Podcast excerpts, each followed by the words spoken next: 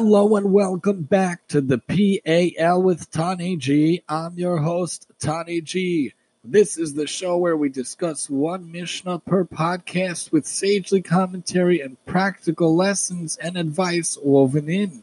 We're weaving our way through the last chapter of Pirkei Avos here on season two using Pirkei Avos Treasury from Art Scroll.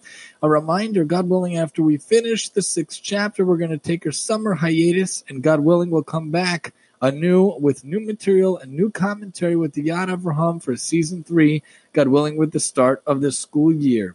So let's look at six two vav bet. Amar Rabbi Yoshua ben Levi. Rabbi Yoshua ben Levi said, "V'chol yom b'yom, every single day, bas kol yotzeis mehar chorev."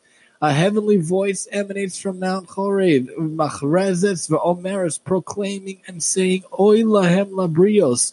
Woe to them, to the people, may el bono shel Torah, because of their insult to the Torah. Shekol mi she'ona osik b'Torah. For anyone she'eno osik b'Torah who does not occupy himself with the Torah, nikra nazuf is called rebuked. Shenemar, as it says, nezem zahav be'af chazir. Isha yafa v'saras ta'am, like a golden ring in a swine's snout, is a beautiful woman who turns away from good judgment, and that comes from Proverbs. V'omer, and it says, v'haluchos ma'ase Elohim hema, v'hamichtav michtav Elohim hu charus al haluchos. It says the tablets are God's handiwork, and the script was God's script, charus, engraved on the tablets that comes from Exodus. Al tikra charus ela cherus. Don't read it charus, engraved, but cherus, freedom. She'ein lecha ben chorin ela misha osik b'talmud Torah. For you could have no freer man than one who is engaged in the study of Torah. And anyone who engages in the study of Torah becomes elevated. Shenemar, as it says, umi matana nachliel, umi nachliel bamos, from matana to nachaliel, and from nachaliel to bamos, and that comes from numbers. So, like we said yesterday, this parak, this parak is really about the the highlight of Torah study and the elevation of Torah study and we should try to be learning it every day as much as we can, even if we have very busy schedules. We got to carve out the time for the Torah. So even though these are big Mishnahs, let's try to focus on a little bit of what we can in the Mishnah. So one of Eretz Yisrael's most prominent first generation Amoraim, the sages of the Gemara followed the period of the Mishnah, Rabbi Yeshua ben Levi, bridged the eras of the Tanaim and Amoraim and is quoted in the Tanaic literature both here and in the very last Mishnah of the Talmud. His main teacher was Rabbi Yehuda ben Pedaya, see Bereshis Rabbah, and he also studied under Bar Kapara, a student of Rabbi Yehuda. He had great scholarship, enjoyed wealth and property, and a household of royal eminence, but he was still devoted to improving the lot of his brethren and was deeply involved in communal matters. They lived and taught first in Lod and later in Tiberias, and th- with his scholarship, wealth, and family ties, with the health of, of the Nasi, his son Yosef was a son-in-law of Yehuda Nasi, the grandson of Yehuda Nasi. He often represented the Jewish community before the Roman authorities. So let's see what we could see about this. Every single day, the voice goes out saying, Woe is going on here. So Bas kol, daughter of a voice, not as an angel, but as a voice. According to Rav Saadia Gaon, it's an echo reverberating from the crags of mountain caves. Tosfos Yomtiv and Yevamos explains it as a diminished form of prophecy through which God informs those who fear him what he expects of them. Woe to them, to the people, for the insult to the Torah. God occupied himself with Torah long before the creation of the world, and even the angels protested when God wanted to give the Torah to Moshe from Shabbos. Thus, in a sense, it was an insult, quote unquote, to the Torah that was brought down to this lowly earth and given to men, but it was more than justified by Israel's dedication to its study and commandments. But if Jews turn their backs on the Torah, God forbid, violating their oath at Sinai, the mountain itself figuratively cries out in pain, and that comes from Medrash Shmuel. The Torah feels insulted and ignored when people do not give it proper attention. That comes from Rashi. As it says, like a golden ring in a sna- in a swine's snout is a beautiful woman turns away from good judgment. That came from Proverbs. The precious golden ring becomes degraded and sullied when the pig wallows in dirt.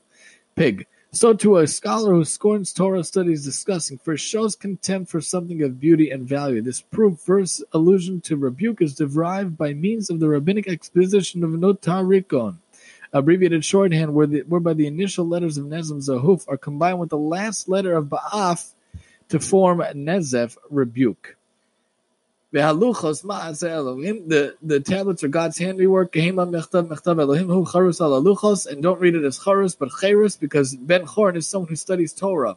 So the Torah is not a crushing and constricting yoke. It is a source of freedom that allows man to be loyal to himself and his godly soul, to be free to live according to the internal harmony of his personality. That comes from Tiferes Yisrael and Rav Hirsch. Unless man lives as God created him to, he is a slave to his own passions, the mores of society, or the despotism of dominant or fashionable cultures. That comes from Medrash Shmuel. Those who think they must act, speak, dress, drive, decorate, and vote a certain way to conform to their peers, employers, relatives, and neighbors can hardly be called free. Better to conform to the lifestyles decreed by God as the best and most productive. Machzor Vitri and Rashi explain this in a practical way. Due to the respect Jews have for those who are dedicated to Torah study, they'll be excused from many of the mundane obligations of the community. And Ruach Chaim adds, this fits 3 6 Mishnah. If someone takes upon himself the yoke of Torah, the yoke of government and yoke of worldly responsibilities are removed from him.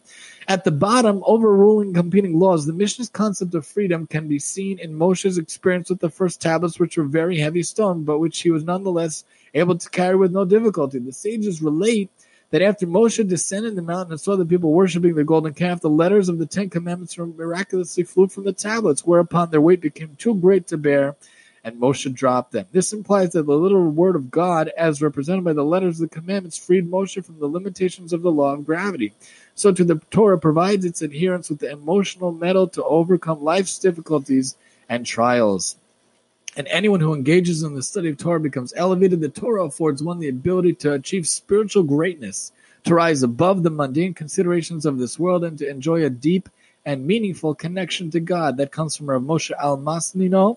Furthermore, the knowledge and refinement of character that result from pure Torah study will help one achieve greatness in this world. That comes from Machzor Vitri. From Matanan Nachiel and Nachiel Bamos, these are the names of places along Israel's way from Egypt to Eretz Yisrael.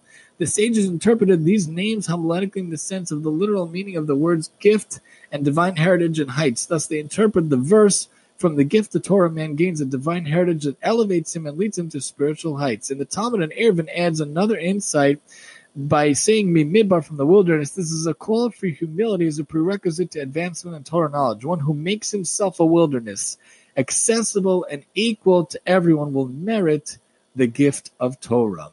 Join us next time as we talk about learning even a single chapter, a single halacha, or a single verse, or even a letter we see what we must do here on the PAL with Tani G, and I'm your host, Tani G.